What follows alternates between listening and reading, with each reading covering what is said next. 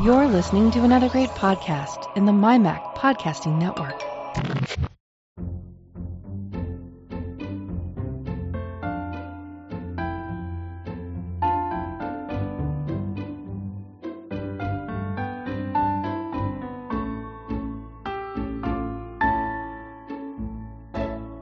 Hi, folks, and welcome to another episode of Let's Talk Apple. You might notice that you're not hearing a delightful Irish t- lilt, instead a California woman's voice. My name is Allison Sheridan, and I'm guest hosting on Bart's behalf while he's uh, away taking care of his family. This uh, this wasn't intentional, but we've got a panel that is all from the United States this week. First up, we've got Antonio Rosario of Switch to Manual and the Street Shots podcast. How are you doing today, Antonio? I'm doing great, Allison. Thanks for uh, having me. All right, glad to have you on the show. You're kind of a uh, a regular around here. yeah. Yeah, get an old hat at this. All right, and we've also got Mark Pouley of Twin Lakes Images. Hi, Mark. Hello, Allison. How are you? I'm doing great. I'm pretty excited. This is uh, this can be so much fun. Yeah, I think so. Thanks for having me on. All right, and finally, rounding out our panel, we've got Victor Cajiao. He's a musician, an amateur photographer, and podcaster. He's got a show called TerraTech that you can find at terratech.tech. Hey, Victor. Allison, how are you? Good to hear you again. I'm good. Uh, I chose the three of you because I admire all of your photography. Um, I like to say I'm a maybe a high level snapshotter, and you guys are photographers. So um, I, I, thought maybe you guys would be good people to come on to talk about a, a topic that I've been thinking about.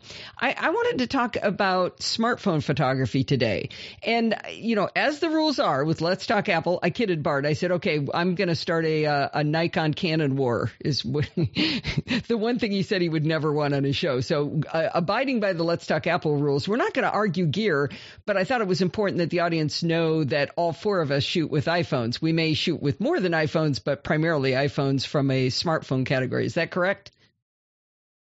Pretty much. Yep. Yes. Experimenters and other things, maybe. Well, so the, the thing I was thinking about was I've started noticing since I got the iPhone 7 Plus that I've been picking up my big girl camera and Olympus EM10 mirrorless camera less and less often. And I'm wondering whether that's happening to you more accomplished photographers as well. And I thought we'd start uh, talking about that. Uh, Victor, let's start with you. Have, have you noticed that you're picking up your, your big girl camera less often? Well, uh, my big big girl camera, yes. Uh, my my full DSLR type camera, uh, I just I don't pick up as much. Uh, I too have the seven plus, and uh, you know the old saying, it's the camera that's always with me. So it is the camera that I use uh, most. although I am very aware of what use case I'm doing and what it is that I'm doing. I'm about to take a trip where I'm going to take, you know, the iPhone for sure will be a primary camera, and then a small Canon um, will be another one, you know, more specific uh, to video. But yeah, uh, I shoot a lot with the iPhone, you know, all all the time. All right. Um, now, uh, Mark, you're a you tend to do a lot of landscape photography and also grandchildren, uh, but your landscape ph- photography is what you're pretty much known for. Are you tending towards the uh, the iPhone more than you used to, and and uh, are you noticing that you're using your other camera less? I don't think that I I don't think that I'm using my other camera less. Um, I when I when I think that I'm going to go out specifically for shooting, um, I will take the DSLR. Uh, but what I think I'm finding uh, is that I'm shooting more with the phone, if that makes any sense. So uh, I, I don't know that one has replaced the other. What I think has happened is that um, I didn't do a lot of what I would call photography using the phone. That it was more just the convenience of snapshots of where we were or whatever. Um, but now that I have the seven plus, I will shoot a lot more. It, it, a lot more in a photo in a photographic sense, where I'm really thinking about what I'm doing and oh, that's a neat scene. Let's see what the phone can do with it. Does that make sense? What I'm yeah, saying? Yeah, yeah. So so maybe you're taking more total photos and looking at that as a camera more than let me just capture the moment. Exactly. Exactly. Yeah. Looking at looking at it more as a camera, but not necessarily using the DSLR less. Okay. Okay. So additive, not necessarily the the balance shifting. Uh, how about right. how about you, Antonio? Well, in, in full disclosure, I I've moved away from DSLR almost completely, and have moved to mirrorless cameras. So it's just um, and mainly we're on a slippery slope, reason, I think. well, yeah, and also for the main reason that you're talking about, just the DSLRs are sort of becoming uh, a bit cumbersome to take with me on a day to day basis. But uh, I carry around a mirrorless camera all the time, and I carry around my iPhone all the time. And I'm am I the only one here? I'm I don't have a seven yet, so so I'm the odd person out. I still have my 6S. Oh, okay. Um, well, you've yeah, still got I, optical image stabilization, or did you the plus or the 6S? No, I have the the 6S, and it okay. doesn't have. I have a steady hand, and it actually has. A, you don't drink enough. It has a, no, yeah, that might change by tonight.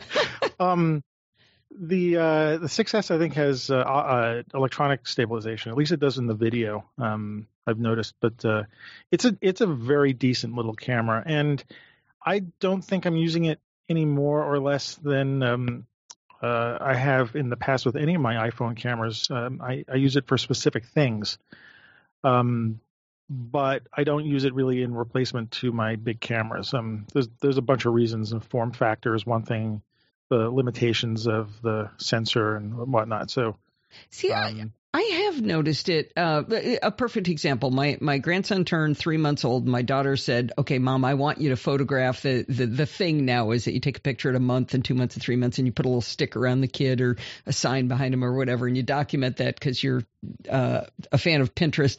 And uh, so she wanted me to photograph it, and she knows I'm really into it and everything. So I brought my camera down and we and we set the kid up and we put up the little sign, you know, and I'm shooting away, shooting away, and while I'm doing it, she's using her iPhone, and this is uh, she just got a seven plus. She was using a six, and uh, she was shooting away. And when we got done, we liked the pictures from her iPhone better than the ones I had taken.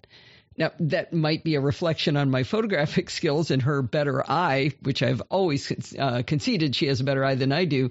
But I've I've noticed that a lot of times where I'll struggle to get my my big girl camera to do the, the a, a proper photograph the way I want it to be exposed, and the iPhone will do it without me trying. I, will agree with that. I mean, I th- that's sort of the experience that I'm having with the with the phone is that it's so convenient and it's taking such good pictures that it's it's way easier to pull the phone out and set it up and, and do what I want to do as it would be to uh, to go get the DSLR and set it up and make sure the settings are right and everything else. And it's so unobtrusive, uh, particularly around the, taking pictures of the grandkids or things like that. Yeah, but the quality is so good that I don't feel bad about using the phone instead of going to get my good camera or the the better camera or the big camera or whatever we want to call it. So I I totally agree with with you on that. That, that I'm seeing that kind of use with the phone um, a lot more for me. I wonder if some of that is the ergonomics of the phone too. I mean, we're all getting up there in age, and and having a huge screen like that uh, on a phone, like I'm, I'm, guessing on the Seven Plus, but even in my 6S, having a nice big screen to to to um, to frame and, and compose with is I, I find very helpful in general. Part, part, I wish that I would have a big screen on my on my smaller cameras. Yeah, I think, I think part oh, of go ahead, oh, go ahead. Okay. I know. I think part of it is also the tactile experience of the iPhone.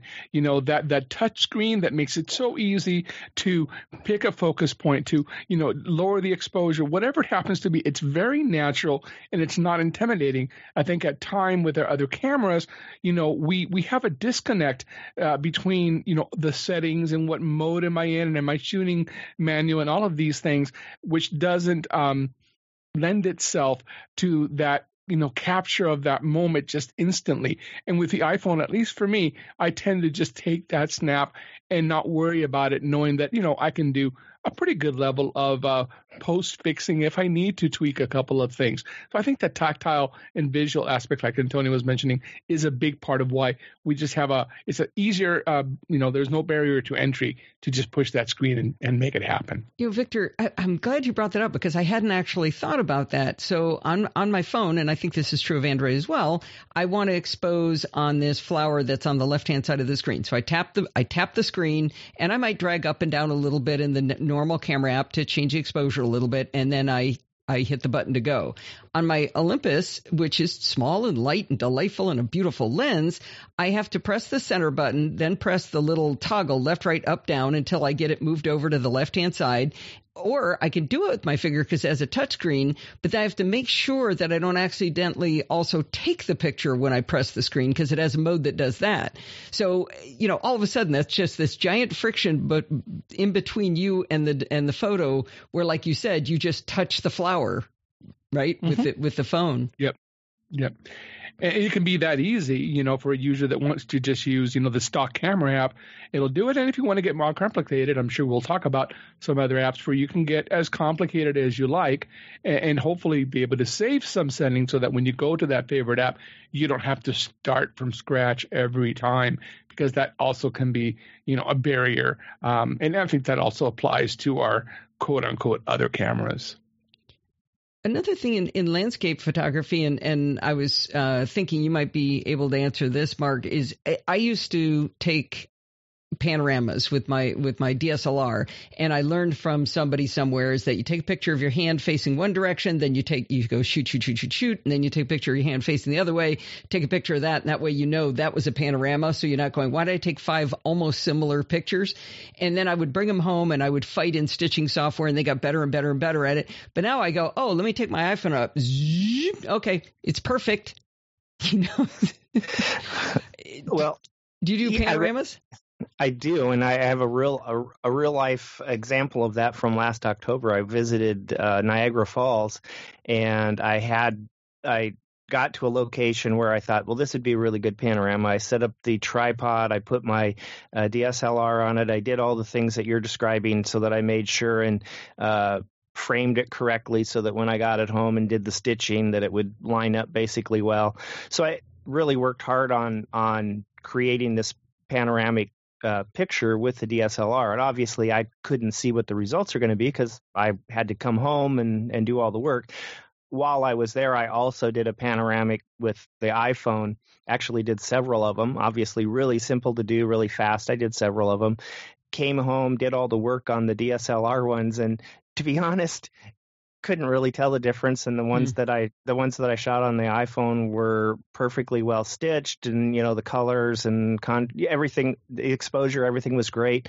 So yeah I mean a lot of work for not very much reward. So I don't shoot a lot of panoramas but but that was a really good example of yeah the I mean the phone is just it's so much easier to do and really the quality is does not suffer at all. I suppose if I did a lot of panoramas and wanted to print them or something, maybe I maybe the quality would fall down. I don't know. I mean, those were those were just pictures that I was going to share online or share with family. But um, for what I was doing, that there was, you know, the phone ones were great and a way lot easier. There's a there's a little caveat to the panoramas, uh, at least on the iPhone. It says very good during uh, bright light. But when you have a mixed light source or when the light goes really low, um, the panoramics tend to suffer a bit because if you notice when you switch from still picture to panorama, it almost goes into what looks like a video mode. The exposure on the on the screen goes down a little bit. Um, so it works really well in bright light, but when I'm trying to do like sunrises or sunsets, uh, panoramics, it, it tends not to work as well. Um, what, so, if, what effect do you see? Well, the screen actually goes dark. It's almost as if the um, we're losing some exposure on the mm. camera on the iPhone camera. Mm-hmm. And it's very similar to when you turn on the video mode on a on an iPhone. You notice the exposure changes a slightly in comparison to the still picture, so it actually goes down a little bit. And when you're doing the panorama in low light, it always tells you to slow down a little bit because you can't move that the the camera too fast, uh, otherwise it will blur the picture. And so I found in certain lighting conditions, the panoramic features on the phone uh, on the iPhone doesn't work as well as actually shooting it with a real camera. So bright light conditions, it's great, but I think there's mid the sort of dusk tones and dark like dark rooms. Like if you're trying to do an interior panorama, uh, it's it's kind of hard to do. Interesting. I I had never noticed that. I'd be really curi- I'd yeah. be really curious because it I, I don't know the science of of the cameras, but it it might actually be in video mode instead of still mode because it's keeping that keeping the sensor on and keeping the exposure going. I'm wondering if that's why it does that. That you're sort perhaps, of, yeah. But it's a, I think it's higher resolution than. Well, these do 4K now, so 4K is 4,000 high. So I don't know. Does that does that correspond to whatever it is? What's the uh, what's the camera now? Is it 16 megapixels? It's still 12 megapixels. Is it 12? So it's mm-hmm. okay. So I mean, if you just rough it out, it's 3,000 by 4,000. Okay, uh, 3, so it's 4K. short side, or... 4,000. Yeah. So when you do a panorama, the highest, you know, the highest side is 4,000 pixels, and then whatever the length is that you do the uh, panoramic for. So it says that the 4K decent... video is higher then. No, because you would. Well, no. Well, if it's 3,000 by 4,000, that's 4,000 wide. That's a still. That's the still image. Right. right. But a but a video, a 4K video, or is a 4K is that the two sides multiplied? Maybe I'm getting mixed up. No, 4K is the horizontal. Uh, I guess with the horizontal resolution. So so yeah, no. You guys are supposed to be smarter than me. Math, well, math is hard. it is hard. I just take pictures. All right. It's well, like knowing how to drive. I don't know how the engine works. Four thousand pixels well. vertical. No, I was right. So four thousand uh, pixels vertical is 4K. So if that's higher than uh, than th- 3000 high. It must 12 megapixels must be. Well, I don't I'm thinking know. when you take when you hold the camera horizontally and when you're taking a still picture, mm-hmm. right? The long side is 4,000 pixels. The high, the short, the long side is 4,000 pixels. The short side is 3,000 pixels. That equals Okay. 12 megapixels, right? Three Right. times. Right. That's right. So Okay. it's interesting. I don't know if it's taking a one to one when it's doing 4K. This is a very good question. Uh, for because a 4K image, well, it's actually probably less. Because 4K, there's there's a lot of different 4Ks. 4K could be 4,000. It could be 3,820. I think there's there's there's some room there Sure. uh, for what we call what we call quote unquote 4K. So Let's make sure we're as confused as possible. I'm looking at the specs online at Apple. It says you can also take 8 mex- megapixel still photos while recording 4K video on the iPhone 7. that makes perfect sense. That's cool. Victor, you should go do that and then tell us how that works out. Okay. you know you will. So uh, one thing we sort of mentioned a little bit of, and I wanted to ask you guys, uh, how important is the optical image stabilization in a, a camera phone of any type? I know that the 6S Plus had it, and now both seven models do. Uh, is that is that important to us? I think it's Well- hugely important when you're talking about video. You know, I think it's less important when you're talking about still photography, as um, Antonio mentioned. You have a fairly um, steady hand, uh, even when you're shooting. If you're shooting completely manual with the phone and using, you know, very low shutter speed, I mean, you do need some stability. But when you're shooting video, it's just another world. I mean, being able to shoot with stabilization uh, on video um, makes a huge difference. Uh, as a matter of fact, one of the things I miss most about the 7 Plus, and now that we have this great 2x camera with the 56 millimeter, is that the 56 millimeter doesn't have stabilization. Oh, it doesn't. You know, so just no, the zoom. only only, or the- only the 28 millimeter 28. has stabilization. So so I miss that very much. Uh, but but just kind of an aside, a, a great hint for those of you who don't have the pluses. And if you're doing video and want to do stabilization, put the camera in slow motion mode and shoot in slow motion and pan faster. And then when you get it to your uh, movie program, whichever one you're using, iMovie, or uh, then you can just simply use the variable speed on that, and your your pans will be so much smoother than just using you know the 1x camera. Okay, that's a weird tip, but that's that's interesting. Give it a try; it really works well. Are you talking I- about I actually would- switching it while you're moving? No, no, no. You you actually shoot your video in slow motion mode. Okay, so let's say you're doing a pan shot. Okay, this is where stabilization, you know, helps you. So by shooting in slow motion, and so now instead of doing your pan at the normal rate that you would do your pan, if you double that or something, then when you bring it into the uh, to the iMovie and you speed it up there, your pan will be smoother. And part of the reason for that is that is because it's going to use you know the bigger sensor and the and, and the bigger size to give you some of that uh, image stabilization through software instead of hardware. And therefore, you know, if you do it, you'll see that it really does work. It's it's quite astonishing, to be honest. So, Antonio, you were going to say something? Yeah, I was just uh, holding off for the ambulances going by. Oh, Uh, but I was going to say that there's two, there's two issues about the stabilization. First, Victor, with your technique, if you pan too fast with a, uh, uh, an iPhone camera, you'll get jelly cam on vertical lines. So because of the way the, the sensor is scanning, if you pan too fast with an iPhone, you'll notice the vertical lines go wibbly, wibbly wobbly. So I don't think that gets fixed by uh, shooting in slow motion. It, So- it doesn't. And if you exaggerate it and you're dealing with a lot of, uh, if your image has a lot of vertical lines, like light poles or something, you can see some of that. But generally speaking, if you're just doing it, uh, let's say you're just shooting somebody who's skateboarding or something, uh, it, it really it makes a difference, and it's not uh, it's not too bad. I, you know, Well, yeah, if you're following somebody, yeah, if you're following Exactly. the subject, you're you're you're not going to see the jelly cam because the subject isn't moving in speed with the uh, with your pan. And uh, I want to just throw out, I don't know why they don't have optical stabil- stabilization on the 56 millimeter. If anything, it's the 56 millimeter part of the 7 Plus that needs it because it's slightly telephoto. No, no, no. And you need it. Oh, did wait a minute. That's is, what is that's that what you said, that's Victor? What Victor said. That's that correct. No, The two there's X- no optical. does not have image stabilization. Only the one. That's where you need it the most because anytime you increase your your um your focal length, you are increasing the uh, vibration, the possible vibration, and so that's where you need it the most. The wide angle shots, you you almost don't need stabilization for wide angle shots. Yeah, that um, does sound counterintuitive. Um, yeah, so wait a minute. of- I think he's right. That's what I read too. No, it, it's absolutely right. I just uh, I did some fact checking in the spirit of our season, and uh, in a DP review it says yes, the iPhone 7 Plus Dual Cam only offers stabilization in the wide angle lens. Okay, so the uh, and that explains why when they talk on the on the specs about the iPhone cameras, it says optical image stabilization in both models, the seven and seven plus, because they both have the the uh, 28 millimeter. I have noticed when I've zoomed up, if I go past the 2x, that it gets pretty uh, pretty bad looking. It looks like I got the shake something fear, so that must be it.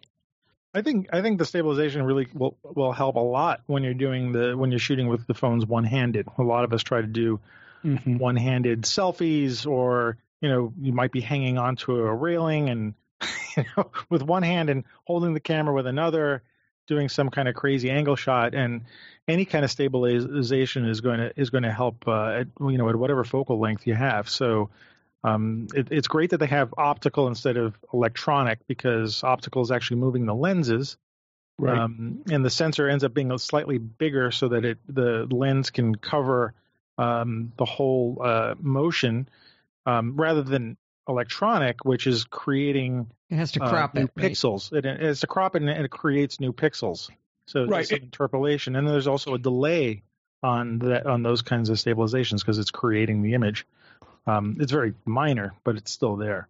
Yeah, the other trick in, in videography for a non-stabilized uh, camera like a 6 or a 6S uh, is, you know, to go ahead and shoot in 4K, shoot your video at that higher resolution for that filming where you're going to have or need the stabilization, because then when you bring it into your editor, you can then edit at 1080p Yeah. and you've got 3000 pixels to work with in order to get rid of the stabilization and to do a cropping factor which will make it look a lot more stable So in that case, though, it wouldn't make up pixels. It would just crop out pixels, right?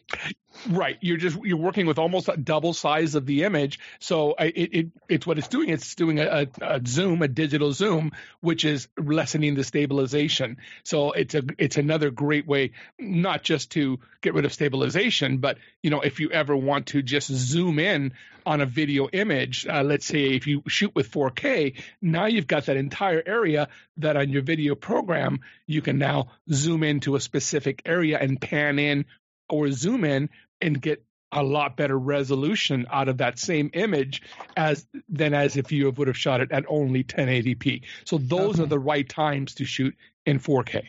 So just to make sure people also understand uh, something Antonio said talking about a one-handed selfie, he's talking about a one-handed selfie where you have the the good camera facing you and you're doing it blind from behind. Uh, the FaceTime uh, HD camera, at least on the iPhone 7, uh, says auto image stabilization, which I assume means in software, not in hardware. Right. Right. Is that correct? Mm-hmm. Yeah. Right. Yeah. Okay. Okay. Just want to make sure I understood. Yeah, so I I, made I'm it talking sound about like, that one-handed where you grab the phone and you're you're, you're trying to use your thumb to hit the volume control to except you, you do it backwards and you hit the power button. yeah, yeah. Or even just those weird angles where you you know you have to put the phone down and you really can only use one hand and and so you can't stabilize it with two. Yeah. Oh. Yeah.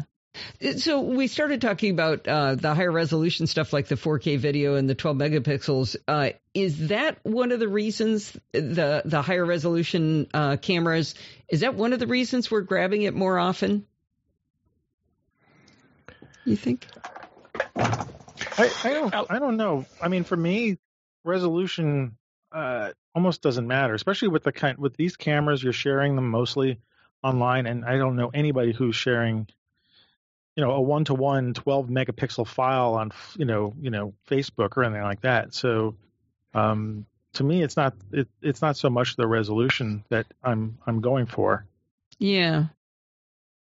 I and I I was really thinking almost exactly the same thing uh, that Antonio was saying, which which was I don't know that I care what the what the resolution is. I I'm mostly worried about the quality of the images. So whether that's 12 megapixels or really good software or a really good lens or whatever. I I don't think about the numbers as much as I do the quality, and and it's just that the quality has advanced so much and gets so much better. So you don't think that quality is because we have more megapixels? Well, think, I think it's part partly that, but I I don't know that. I don't know that I was sitting back and saying, you know, this eight megapixel camera is okay, but I can really start shooting some good pictures when they get it up to twelve. I mean, it, it, it I, it's it, you know, it's whatever the whatever they stuff in the phone, and then and then get a good result. I, I was, you know, I'm waiting around for the result or waiting around for the convenient. You know, the cameras are just getting so convenient and so much better. And uh, kind of going back to your original question on how important is optical image stabilization? Well, I'll tell you that I vote with, you know, I, I answer that question with my wallet. It wasn't enough for me to buy the 6 Plus, but the two lenses was enough for me to jump to the 7 Plus. So, hmm. you know, what do I see as being important? And uh, I see the quality eh, that we're going to get out of the out of the zoom or the quality out of the two lenses or the portrait mode when it comes that kind of thing that's that's what impresses me more than throwing out the numbers and saying this is how many megapixels it is. Well, do you guys know why? Well, my observation has been going from the six to the to the seven plus. My pictures and very definitely my video is way sharper way sharper. I mean, just noticeably, I'm like, wow, they just, it looks really crisp. Is there, I don't think it's my imagination. Well, those, I think they're, each iteration of the camera on that they're getting better optics, and to me that is what uh, you know that is a main factor of getting you know the it grabs the light and it brings it to the sensor, and I think the lens quality has just gotten better and better and better. I mean I'm I'm fairly impressed with the 6S lens. I look at it and I enlarge a picture and I sharpen a little bit and I'm like wow. I mean that's it is you know and corner to corner sharpness on these things it's amazing for something that small. See, I wonder um, whether it's more in software though, because I've seen descriptions of other uh, cell phone cameras, and I'm not going to name any names or anything, but where they put a, you know, a Zeiss lens in it, but they had bad software, and so the photos are muddy or they're they're they're not sharp. Um, oh, I wouldn't say it's, you know, I would say that contributes for sure. I'm thinking um, processing has a lot to do with it, though. No. Well, well, lately I've been shooting since we've got the iOS uh, iOS 10 update. Um, I've been shooting some RAW files with mm-hmm. the camera, which is uh, pretty amazing. Surprisingly, yep. I was and amazing. I'm looking at that, and that's a RAW file coming off the camera, so there is no processing involved. It is the raw, supposedly the mm-hmm. raw data that's coming right off the sensor. And I'm still looking at a, a incredibly sharp image. Um, maybe a little a tad noisier than I would uh, prefer um, for a file, but not not bad at all. And compared to earlier digital cameras I've had over my lifetime, uh, for, you know, fairly high quality, but still high, you know, sharpness, and that's with no extra processing. So I think it's important to remember that just like any other regular camera that we use, you know, every camera has a profile for the JPEGs that they are displaying to you that is tuned both to the hardware and the software that that camera is using. So the iPhone is no different. You know, they're doing some magic behind the scenes to display the picture to you to reduce the noise by a specific amount that they have determined is right for this camera. And so this is what we're seeing when we see the high JPEG, as opposed to what uh, Antonio was just talking about. I mean, if you want to see the difference of that Apple Magic and software, you know, shoot in RAW, and now you're seeing exactly what the sensor is seeing. And yes, you're going to see, wow, this camera is a, a little noisier than than their uh, preview is showing me or that their magic is showing. And then the second thing on the new iPhone, uh, I think that really plays into this, Allison, is you know the, the uh, wide color gamut display that we're looking at.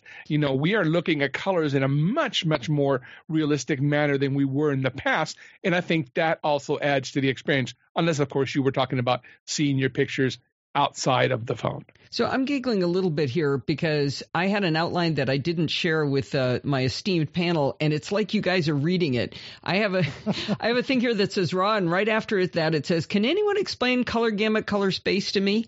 So Victor, what what does that mean? I, I don't I don't completely grok that. I know I should take raw, and I do, and I take my pictures in, and I know I can fix color uh, white balance problems, but I don't know what this wide color gamut thing means and what color space means and why I care. Okay, and I'm no professional on this, so uh, I'm going to defer also to Antonio on this. Uh, first of all, I, th- I, think your statement uh, around that I know I should shoot raw I don't think that's necessarily true. I mean, just ask Antonio how he shoots most of the time with his Fuji camera. Oh, I don't I'll listen. You I don't listen not, to him. I'll assure you it's not raw. So I've been a convert. Yeah, you have to kind of really measure that does what the iPhone's profile in JPEG satisfy your need photographically for how you like to see pictures? Do they reduce the noise enough? Do they over sharpen the picture? You know, all of those things uh, come into play here. What the screen is giving you that it wasn't giving you before is that it's giving you a truer picture, from my understanding, of what the colors in depth look like, you know, compared to what it was doing before because of screen not only resolution, but because of how the pixels are displaying those specifically those specific colors. And the and the variance between one pixel and the other is much finer now with the wide color gamut than it was before. So I, I don't know if that's a, a, good enough explanation for what you're looking for, but it's you know uh, the Apple phone hasn't gone to OLED screens yet. You know they're still using LED technology, and so they're trying to suck as much out of that technology as they can by providing you this incredible resolution screen that by the way i believe i'm not mistaken in saying it has an actual higher resolution than a 5K iMac, you know, and so it's it's it's a pretty amazing screen, and so they're trying to give you the the truest resolution in color to that. Again, if you want to see the difference, shoot raw and take a look at, at pictures side by side, and you're going to very quickly be able to see exactly what Apple is doing to color saturation, to sharpness, to uh, noise reduction, and, and, and, those things become very apparent. Now we're shooting raw, of course, comes into advantages that now you can control all of those parameters yourself, and in essence, create your own profile of how you like your pictures to come out. So I just, one thing. I just oh. real quick, I just took a picture with a, a third-party app that supports RAW, and then took the same picture with the iPhone's camera eh, or the regular camera app. And you're right, the RAW one is super noisy. Mm-hmm. Oh, you're probably in a darker uh, space as well. Yes, I, I purposely shot at something that has almost no light on it.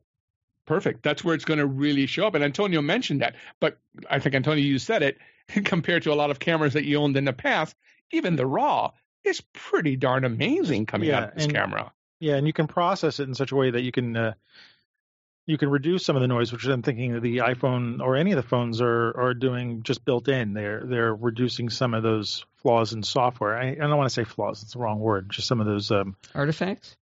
Well, artifacts too. They all sound like they're bad things. They're just, and all cameras know, do it though, right, Antonio? All, all cameras, cameras have a profile that do this to their yeah. liking. You know, that's how you can on a Fuji get the look of X Y Z film. Right, you know, right. and and so it, it it's something that's being done everywhere. When you shot when you shoot raw, then you have this ability to all of a sudden really, really play with that. And I especially find raw pictures using the two times lens to really be so much more detailed.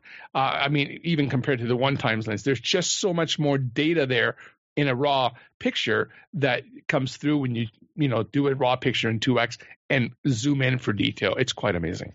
Yeah, I did want to mention that um, my experience with viewing photographs on a phone, uh, either the the ever since the uh, Retina screen phones came out, they've been getting better and better. My experience of I I prefer looking at pictures on my phone because when I go back to my computer and I have my Dell monitor and I look at it and it's certainly not anything close to to a Retina. It is um it's a disappointment and I only love to look at the pictures, the screen quality and the color quality. It's like it's almost as if I had printed the picture. Mm-hmm. Um, that's the closest I can get to to an actual like if I set up my Epson 3800 and print out a good print, that's the closest I can get with the um, with the iPhone screen. So um, it, it's become an experience. Like I only want to look at pictures now on my iPad or my iPhone because of the because of the quality of the screen. And I really wish I had a 24 inch monitor that was the same screen. And I'm sure if I when I look at the seven, uh, I'll have even more of a you know desire to have a screen like that. And the one thing that I do whenever I'm uh, in a development iOS session, if I'm doing it on the phone, you know, if I'm using one of the apps on the phone, is I always, always, always take my brightness and bring it down about 25% from wherever it was at before. And I find that to even enhance the my ability to edit better and to have those pictures once I put them out there be truer than if I, uh, you know, edit with a higher brightness on the phone. Interesting. I, I, don't usually bring the brightness down at all because the brighter the screen is, the more I can see because my pupils shrink when I, uh, you know, I want a smaller aperture so I get a deeper depth of field with my eyeballs. Mm-hmm. yeah, we talked about how old we are. So when, when you're talking about color gamut, I'm still going to keep picking at this. Color gamut, you're talking Sure. about the display or is the color gamut what's being captured by the camera? That what the display is showing you. I don't care if it's in your icons or in your pictures or anything. It's something. It's a feature of the display, not the camera. Oh, okay. Right. Okay. Right now, there's there, even even the the phones that we have, and even some of the better uh, monitors that we use, cannot display all the possible colors that a even a camera phone can create. Uh, there's so many possible colors. I mean, on a desktop, if you were to have a calibrated monitor that could could actually show all the colors that you could possibly get, it would be incredibly expensive, and you probably your eye probably wouldn't even be able to notice it. So um, the the the gamut is important up to a point. The the larger gamut, you're not going to at a certain point you're not going to notice any difference um, as the as the gamut increases. Your eyes just can't see that many colors. Okay. But, but Antonio, You, it you about do notice it when it shrinks. You do notice when the when the gamut gets smaller, but at a certain point when it gets larger, it's not going to make any difference. because my understanding is that the the phone, the uh, the iPhone seven at least, it its color gamut is a one to one ratio, which is basically indistinguishable from perfect. You know, it's basically you are seeing the colors replicated as close to what as what they were as you possibly can. I I I I, I I'll I'll initially take um that with a grain of salt Okay. because be, that means because then it's somehow displaying billions and billions of colors. I don't even know if that is possible because that's what you can capture with an iPhone, especially if you're shooting in RAW. When you're shooting in RAW, you're capturing 16-bit color, which is a lot of colors. So yeah. I I, can't just imagine looked up the a, I can't imagine the screen would actually be showing that much it would- for that price. I mean, I don't know. I'm not saying it's not true. It's just it's making me squint a little. I looked up an article right now, 9 to 5, talking about gamut, and it talks that the color accuracy is called 1 to 1 JNCD, which is an industry standard for uh, for color gamut. And uh, I'm sure if you guys Google that, it'll tell you exactly what that industry standard is as far as you know accuracy that they're trying to meet with that standard. We seem to keep Okay. getting into math here. Yeah. It's all about That's math. all it is. It's pixels. Yeah. So, Mark, uh, you also made happy noises when we brought up the raw subject. Are you shooting raw with the uh, with the iPhone camera now? I'm experimenting with it. I think that uh, so. I'll, I'll answer that first. Obviously, you need to have a an application other than the than the uh, native camera app, and I'm using uh, Pro Camera, which I think was about three dollars. And I tried a couple different ones, and that was the one that was the the easiest for me to use and most like a camera. Saying that, what's it called it, again? Pro Camera. Just Pro Camera. Okay. Yep. Pro Cam or Pro Camera? Because I have pro, one that's called Pro Cam. It's, it's also pro, a raw. It's called Pro Camera. Okay. Yeah. Oh, I yeah yeah. All right. There's two of them. Mm-hmm. There's one called there is one called Pro Cam. No er, era at the end of it. It's also Ooh, raw. Sorry. We're going to get about six really good apps out of this for you. For, okay. For raw. So that's why I let Mark go first. so, but but so I've been what I was going to say is I've been experimenting with it uh, because I know I can do it. So first thing I had to do was find an application that I liked that I thought would work, and that's the one that I kind of settled on. But it still has a lot of the functions of a DSLR in the sense of being able to make the adjustments uh, of exposure or whatever, and it, so it gets more complicated. Then you have to take it into a application to edit, and there's a lot of those available both for the phone and the iPad. And I have been experimenting with those on the iPad uh, using Lightroom, using Snapseed. Um, and the results are really good. The problem is, and this goes back to my sort of my original answer on why I was using the phone more, and that is that it's so convenient. Well, it's not convenient, at least I don't think. And and I've only been experimenting for the month or so that iOS 10 has been out. It's not convenient to shoot RAW on the iPhone. Um, so the results are really good, but it's a lot of work. And that sort of defeats the purpose of why I'm shooting with my phone anyway. That's my opinion. So, so I've been doing it. That, yeah. yeah, I've been doing it, and I and I enjoy the results. I'm just not sure it's worth the trouble. I mean, if I'm going to go through that much trouble, I'll maybe I'll pull out the DSLR and shoot with. I'm certainly not going to shoot my grandkids in RAW or or the uh, birthday party or uh, when I'm you know wandering down the street and I see something real quick. Uh, it's you know I'm not going to take that kind of time. So I I I agree with you thousand percent and it's not appropriate for those pictures. But I've taken, I was thinking for you, landscapes. Yeah. Um, and I've taken some quote unquote, you know, urban landscapes of some building shots with the raw files uh, built into the uh, into iOS iOS 10. And it's been a lot of fun to play with those. It does defeat the purpose because you're right. You wanted the idea of the camera is to be convenient and take the shot. But for that moment when I don't have my my Fuji hanging around my neck, and I want to take a shot that I want to that I'm looking at. I'm looking up at this building at, at dusk, and it looks really nice, and the sky is blue, and there are these wispy clouds, and I know that the file straight from the camera is not going to look good enough, and I'm, you know, I might want to tweak it while I'm on the train ride home. I was shooting raw and it was playing with it. And it was a lot of fun, and it was I was surprised by the results. So I'm glad they give it to us because the raw data has always been there on the camera. Yeah, um, and I um, I agree with that, Antonio. And I, you know, I've only been doing it a month, and certainly haven't had a lot of opportunities yet to try it. I, I think the the big thing is that we now have that ability. It's in our pocket. So maybe a shot that I when, when I didn't have my DSLR with me, but I saw a shot that I really wanted and had the phone. Uh, in the past, you might go buy it because you say, well, you know, the phone's just not going to get a good enough quality shot. Now I might be encouraged to go ahead and go through the effort of shooting it in RAW and editing it in in my editing software of choice or whatever. So I don't I don't want to say that I'm unhappy or disappointed with what they've done because I think it's great that we have that ability and that there are apps that make it possible. I'm just answering more directly to the question. I don't know how much I'll be doing that on the phone. Hmm. So Victor, You've got mm-hmm. a giant list of things you've been uh, experimenting with with uh, camera apps. Well, I don't know about a giant list. I only have two camera apps, and uh, you know the, the, advantages and disadvantages that we're talking about here are real, and it's all about finding the right tool. And, and I think the developers are ramping up their their uh, camera apps to be able to you know do what they can with this raw. So the two that I'm using, uh, one is called Manual, And as it says, I've been using manual for a long time before we shot raw because it gives you the ability to, you know, truly do everything that you want to do manually, ISO, white balance, whatever it is that you want to do, you you can do that.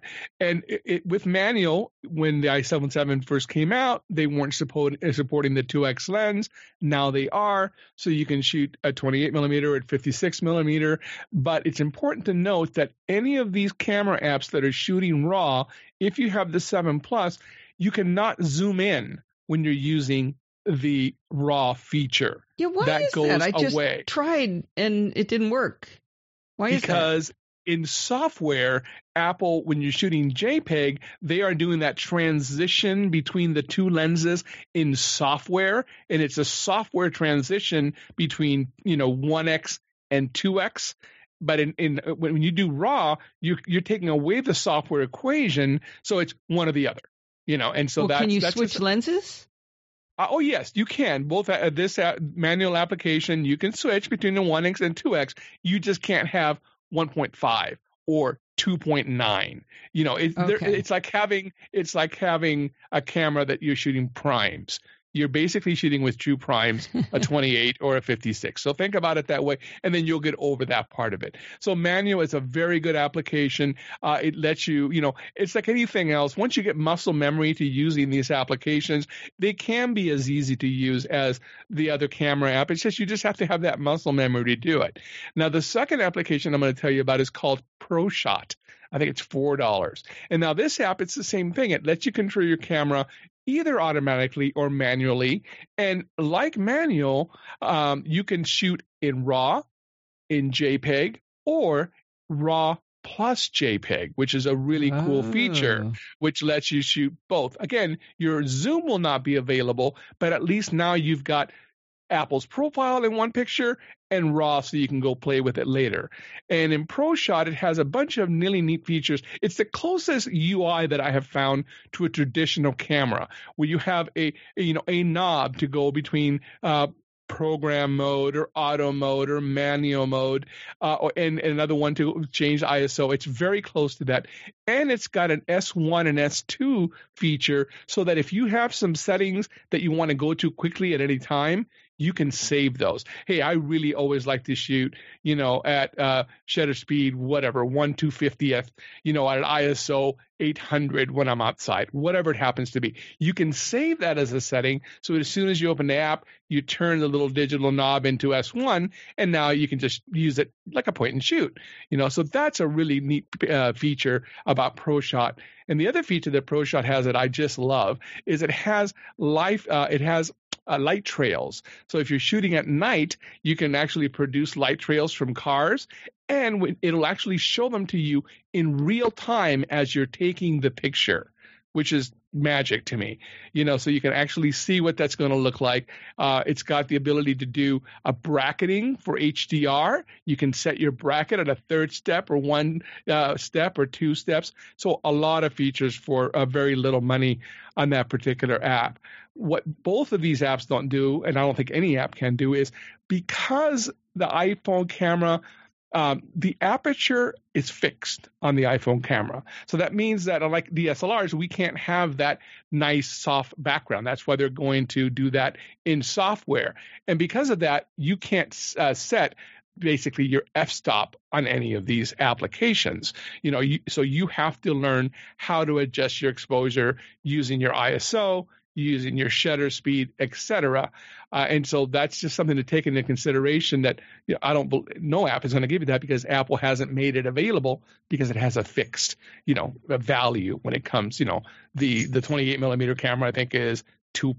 f2.0 and i think it's f1.8 for the 56 millimeter and that's it so we can't we can't open and sh- and shed uh, an aperture like we can with with DSLRs hence why we can't get that depth of field uh, look I love hearing you describe these because either I've talked to you about this before and forgot, or you're recommending stuff somebody else told me about because I already have uh, ProShot and manual on my camera. I, and I didn't know in ProShot that you could do RAW plus JPEG, and I didn't know you could store settings either.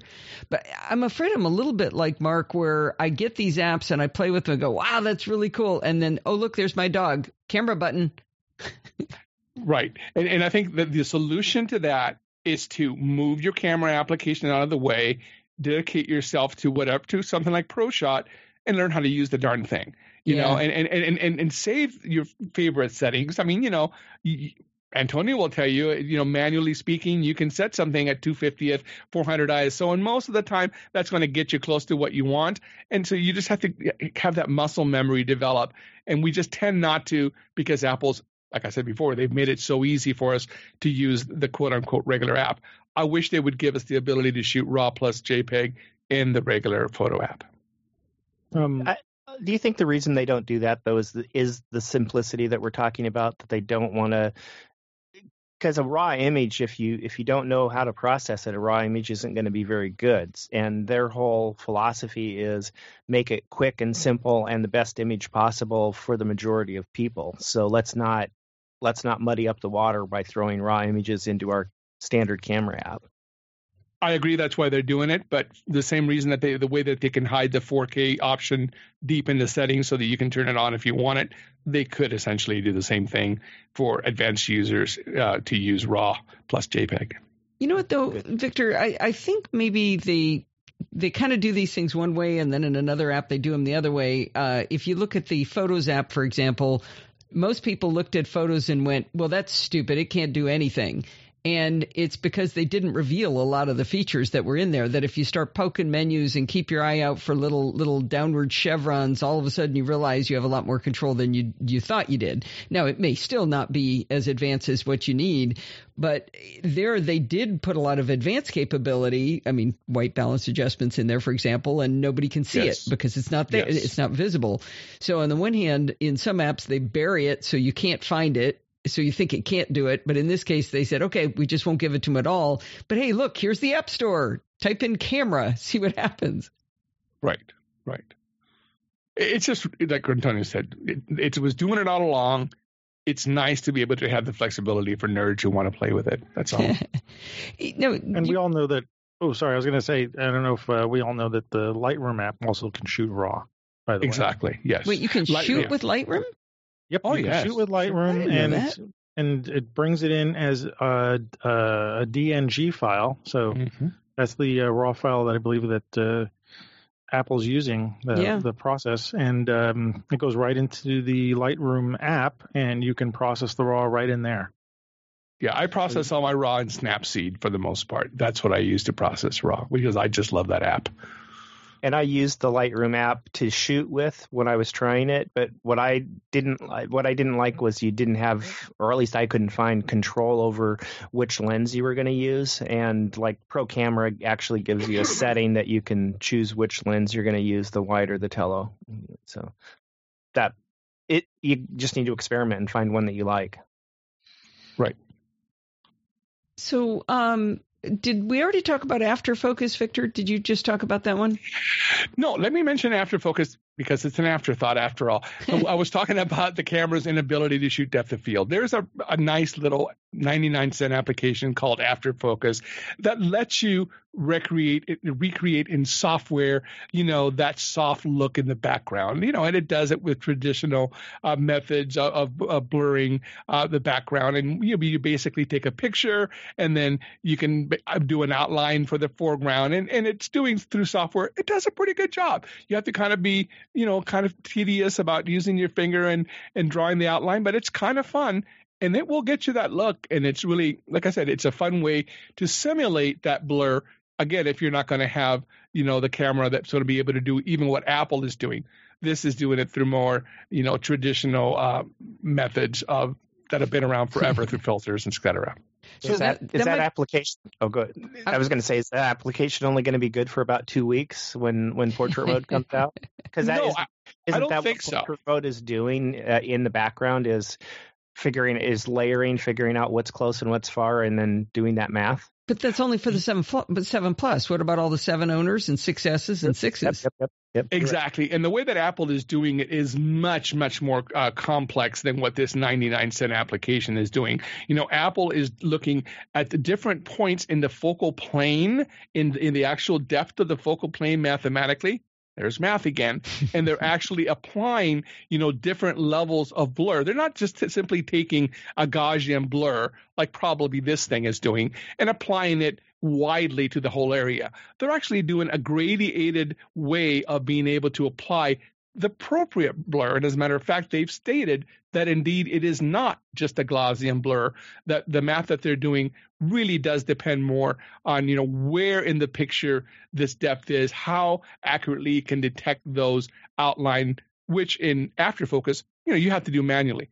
You're not going to get the same effect, but you can get real close again for Facebook, for Pinterest. My goodness, you can make a, a decent picture look really cool by you know doing this little uh, blur trick for this, a dollar. This looks like it would be fun. Uh, it, it, also works in the iPad. I'm picturing in the iPad Pro with a pencil. You could have a lot totally. of fun with this. I haven't played with it in the iPad Pro, but good idea. Totally, because uh, you can get really down to the pixel level on that. Uh, you know, it's just great for 99 cents. Uh, you know, play with it. It even lets, it has one feature where it'll take two two pictures. So let's say I'm taking a picture of a bottle, and it'll take a picture of the bottle, and then it'll have you move the camera one centimeter to take a second picture of the background, and then you you take the two pictures and you align them together and then it intelligently, you know, separates the background from the foreground, and it does a pretty good job. Again, you know, with not uh, not a lot of work, uh, good enough results for mortals. I don't know. It can, costs can, a whole dollar. Yeah, no, can we uh, waste that kind of money? I'd like to talk about the elephant in the room there, though. Um, I think Alan. Well, because I think when you uh, asked to for us to be on the show, we are talking about like whether or not it's going to uh, replace your DSLR. And this the one thing that a camera phone. I said big girl camera, actually. Big camera, big girl camera. All right. Well, uh, cell phone, uh, iPhones, Google phones, whatever, are never going to be able to replace that in terms of what we're talking about right now, and uh, in in um, depth of field and, and shallow depth of field and whatnot. Nope. Because the sensor is always going to be too small for that to actually happen. Uh, we, like Victor said before, we have no control over the aperture, and if they had to make an aperture, it'd be a really interesting engineering feat to have this little teeny tiny thing that opened and closed. Um, and the sensor is just way too small for yes. us to get any kind of significant uh, shallow depth of field. So we're left to this Frankenstein thing of using software to uh, recreate uh, what is essentially um, uh, an optical effect. And for me as a photographer, I mean, I I appreciate what Apple's doing, and I haven't seen the actual pictures from the from the new camera um, to to study them myself. But um, as a photographer, it, it there's this part of me that just cringes every time I see a software um, depth of field effect, and mm-hmm. I, I know that it's not real.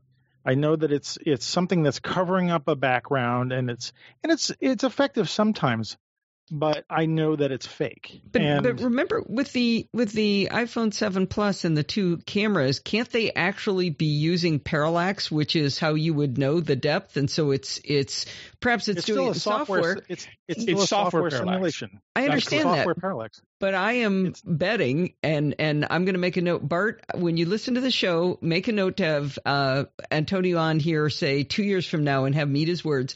I'm betting that we will get to the point where we can't tell the difference, and so does it matter?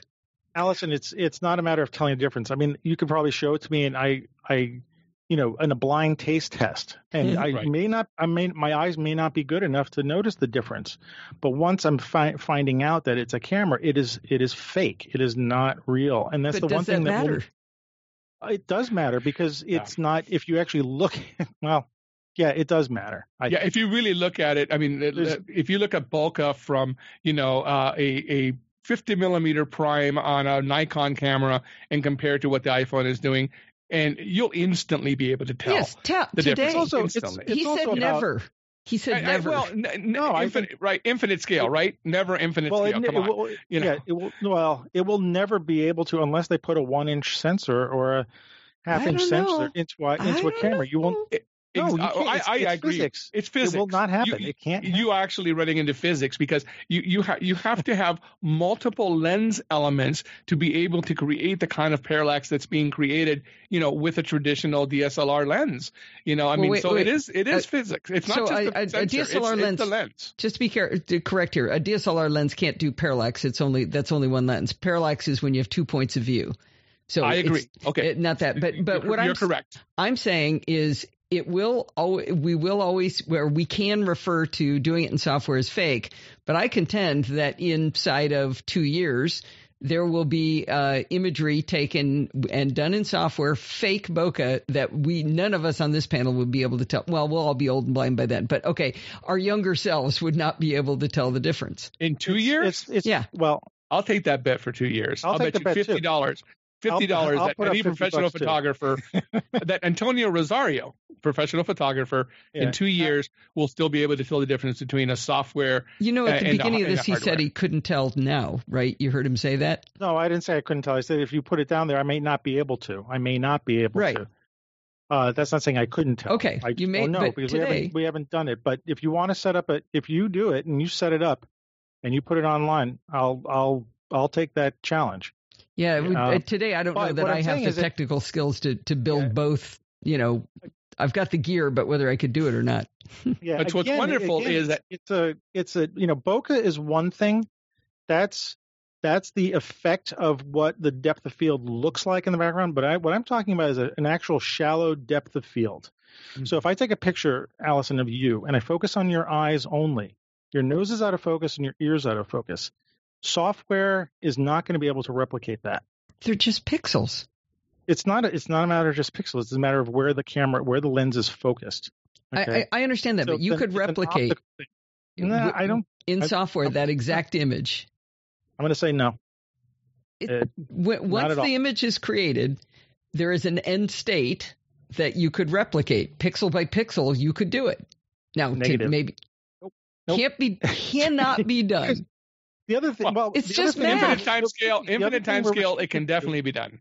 I The said Infinite we're time scale, but right two now years. is- No, the thing we're restricted to right now is that the lenses are wide lenses. Even the the quote unquote two times lens on the seven plus is is not still wide. very telephoto. It's still a Right. wide lens. Mhm. In order to get a really nice shallow depth of field, generally, and we do this at Switch to Manual, we tell people why you use a wide angle lens and why you use a telephoto lens.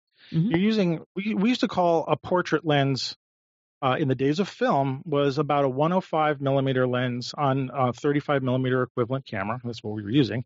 Mhm. 105, 135, and a 180. Those were the general lenses that you use for portrait lenses. For us to get, I mean, there may be some point that they miniaturize lenses that you can get the equivalent of a 180 millimeter lens on an iPhone. It's going to be some time in the future, I'm sure.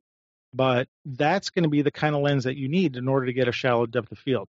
Wide angle lenses just don't naturally give you depth of field. So, what's going to be the tell for me is that you present me a picture that shows a portrait of somebody that looks wide angle, but it's got depth of field. I'm going to tell you that's the fake because it just can't be done. It can be simulated, it can be painted, it can be filtered, but when I see a compressed picture, which is what telephoto gives you, like That's you know, right. when you look through binoculars, you know, you get that kind of. Oh, I compressed- okay. I see what you're saying. You're That's saying what I you're was just saying, but, okay. I just gave away my tell because I.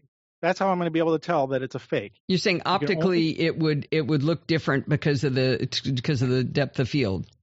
Exactly. So that's how I'm going to tell. and yeah, you might you might uh, you might have me on that. That's, They that's may be able to, to duplicate the bokeh feel, but in order to get the background elements to appear be right larger than they actually are, Yeah. which is what you get when you when you have compression through a big lens, that one's a little tougher because you need physics. You know, I mean Actually, that's why I'm going to try to find a link. Uh, Bart did a spectacular piece on uh, Chit Chat Across the Pond with me years ago, where he took a bunch of pictures where the subject was the same size, and he was uh, zooming with his feet and with the zoom and using different lenses, and he showed how the background was just completely different, but the subject was this statue and looked the same. I'm sure Yeah, he's he's yelling into yeah. his uh, into his uh, iPhone right now as he's listening. But see, I just gave away the secret because that's when you said, you know, five years and now, you know, if I can tell, that's how I'll be able to tell. I can Okay. tell by I- just looking at a picture what kind of lens you used. I was just talking exact- bokeh.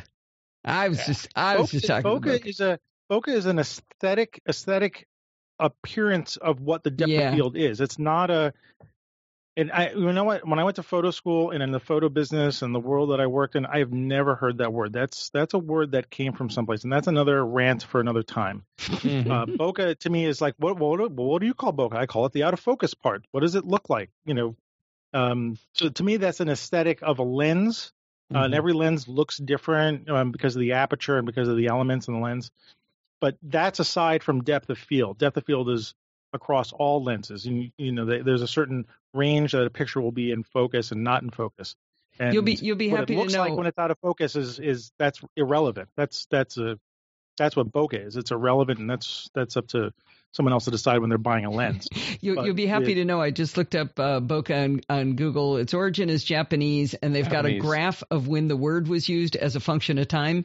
And it looks like to maybe around the year 2000 is when it came into existence. So uh, you're you're right to say I don't remember that word being there.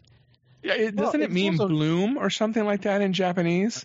I don't know. I think it means, means beautiful beautiful parts or soft. I don't know. But uh, you won't hear that even in like I don't think you'll hear that in professional photo world. You don't hear photographers uh, talking to their clients about the bokeh behind the picture when they're presenting the shot of the Lamborghini that they just photographed. So anyway, that's me being a stuffed stuffy. Uh, Get off my lawn. Hey, and I, also- can, I can own up to that because I've been doing this for you know since I've been 12 years old. So All But of anyway. that being said, I think Yep. it's awesome that Apple and I, I think specifically Phil Schiller, because he's such an enthusiast of photography, has challenged that team to, you know, get this camera to be as close to, to a DSLR experience as possible. I think that's great. I think they'll achieve so much of it with software, and that general consumers and us will be very happy in two years. There, I won't make a bet with you. Whether Antonio will be able to tell it's bokeh or not, or, real or not, that one I'll make a bet with you on. And I thought it was great that they were so realistic in the way that they presented this. So we, I'm sitting back here listening to the debate between the engineer and the artist over over what how, what what this is going to do. But as a person who just uses the phone, I thought it was great when they presented it and when Phil Schiller said, "Look, we know this. You're not going to replace your DSLR, but we know people carry this phone with them all the time. They take millions and millions of pictures. Let's make it the best experience possible. So we challenged the team to do that and came up with, you know, with this portrait mode. So I, I think they were really honest about what they were presenting and why they were doing it. And instead of the debate of, you know, is it is it ever going to be a DSLR? They basically said, look, they're yeah, it, it, basically acknowledging what Antonio said. Look, there's physics involved here that we can't stuff into this phone, but we're going to do the best we can with the software and the processing um, to give you a really great experience. And and I think they are doing that, and I can't wait to get my hands on the portrait mode uh, software. Well, I think that's a I think that's a good place for us to start uh, winding up uh, before we get in a fist fight of math versus uh, versus art. All right, this is this has been really really fun. I got a lot of my questions answered. Um, I did want to point out that uh, uh, Victor and uh, and uh, both the other guys both all gave us a lot of great ideas for apps, and I don't think there was anything on there that was more than say seven eight bucks, uh, with the exception, of course, of Lightroom, uh, which they will pretend to you is free, but costs a yearly fee billed monthly. Anyway, uh, I did. Uh, I wanted to make sure everybody knew that, so they didn't think we were recommending a bunch of apps that are gonna gonna break the bank. You can probably buy them all for under twenty five bucks and and and be good with that. So I am gonna uh, wind us back out. Let's uh, see if I can remember reverse order. Uh, let's start with uh, Mark Pouley. I don't know if you were last, but let's start there. Mark, where can people find your work? People can find my work at twinlakesimages.com. That's my portfolio. I do a little bit of blogging over there, and then on uh, Twitter, I am TLI underscore Mark. Great, thanks a lot. And uh, let's see, let's go Antonio next. Yes, uh, you can find me everywhere at AM Rosario. So Twitter, Flickr, my website, amrosario.com, Instagram, AM Rosario, Twitter, AM Rosario. But I'm part of the uh, Switch to Manual team. Uh, me and Tom Martinez do our Switch to Manual podcast, the Street Shots podcast. So go to switchtomanual.com and check out our podcast and all the stuff that we do there. And uh, we argue back and forth too a lot. well, very, very good. All right, Victor Cajiao. Well, you can find me on Twitter, Victor, and then C A J I A O. And, and I'm going to pimp something that I have out there. It's called reflectionsmusicservices.com. Uh, and that is my music services. If you need original music written, recording and mixing, post production work, audio work of any uh, source, if you need voiceover, musician contracting, uh, we do all of that and we'll get it done for you. So let me pimp that. And then my podcast is at terratech.tech. Great. Thanks a lot. Appreciate that. Uh, I have a lovely little jingle called uh, for my dumb question corner music uh, that uh, Victor wrote for us, and uh, I use that as often as I can. And I always smile when I hear your voice in that uh, in that little jingle you made us. so my name is Allison Sheridan, and I do the NosillaCast, which is a technology geek podcast with an ever so slight Macintosh bias. I don't know if you picked up on that. And I also do a series called Chit Chat Across the Pond, which is just an interview with people I find interesting. Every other week it is Bart Busschots talking about something super nerdy and geeky like programming by stealth, and the other every other week it's something a little lighter and uh, and a little less uh, propeller beanie. So thanks a lot for listening, and uh, we'll uh, hand the ropes back to Bart next time.